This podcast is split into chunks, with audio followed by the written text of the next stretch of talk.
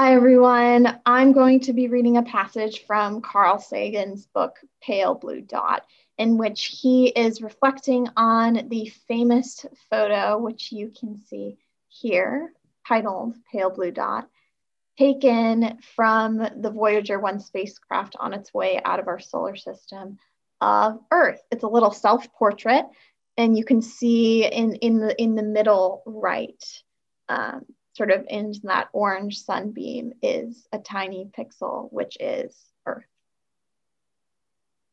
Look again at that dot. That's here. That's home. That's us.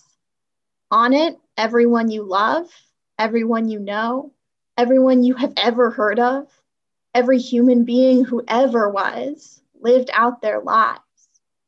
The aggregate of our joy and suffering, thousands of religions, ideologies, and economic doctrines, every hunter and forager, every hero and coward, every creator and destroyer of civilization, every king and peasant, every young couple in love, every parent, hopeful child, inventor and explorer, every teacher of morals, every corrupt politician, every superstar, every supreme leader, every saint and sinner in the history of our species lived there, on a mote of dust suspended in a sunbeam.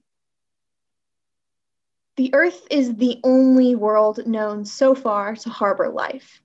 There is nowhere else, at least in the near future, to which our species could migrate. Visit, yes. Settle, not yet. Like it or not, for the moment, the Earth is where we make our stand. It has been said that astronomy is a humbling and character building experience. There is perhaps no better demonstration of the folly of human conceits than this distant image of our tiny world. To me, it underscores our responsibility to deal more kindly with one another and to preserve and cherish the pale blue dot, the only home we've ever known.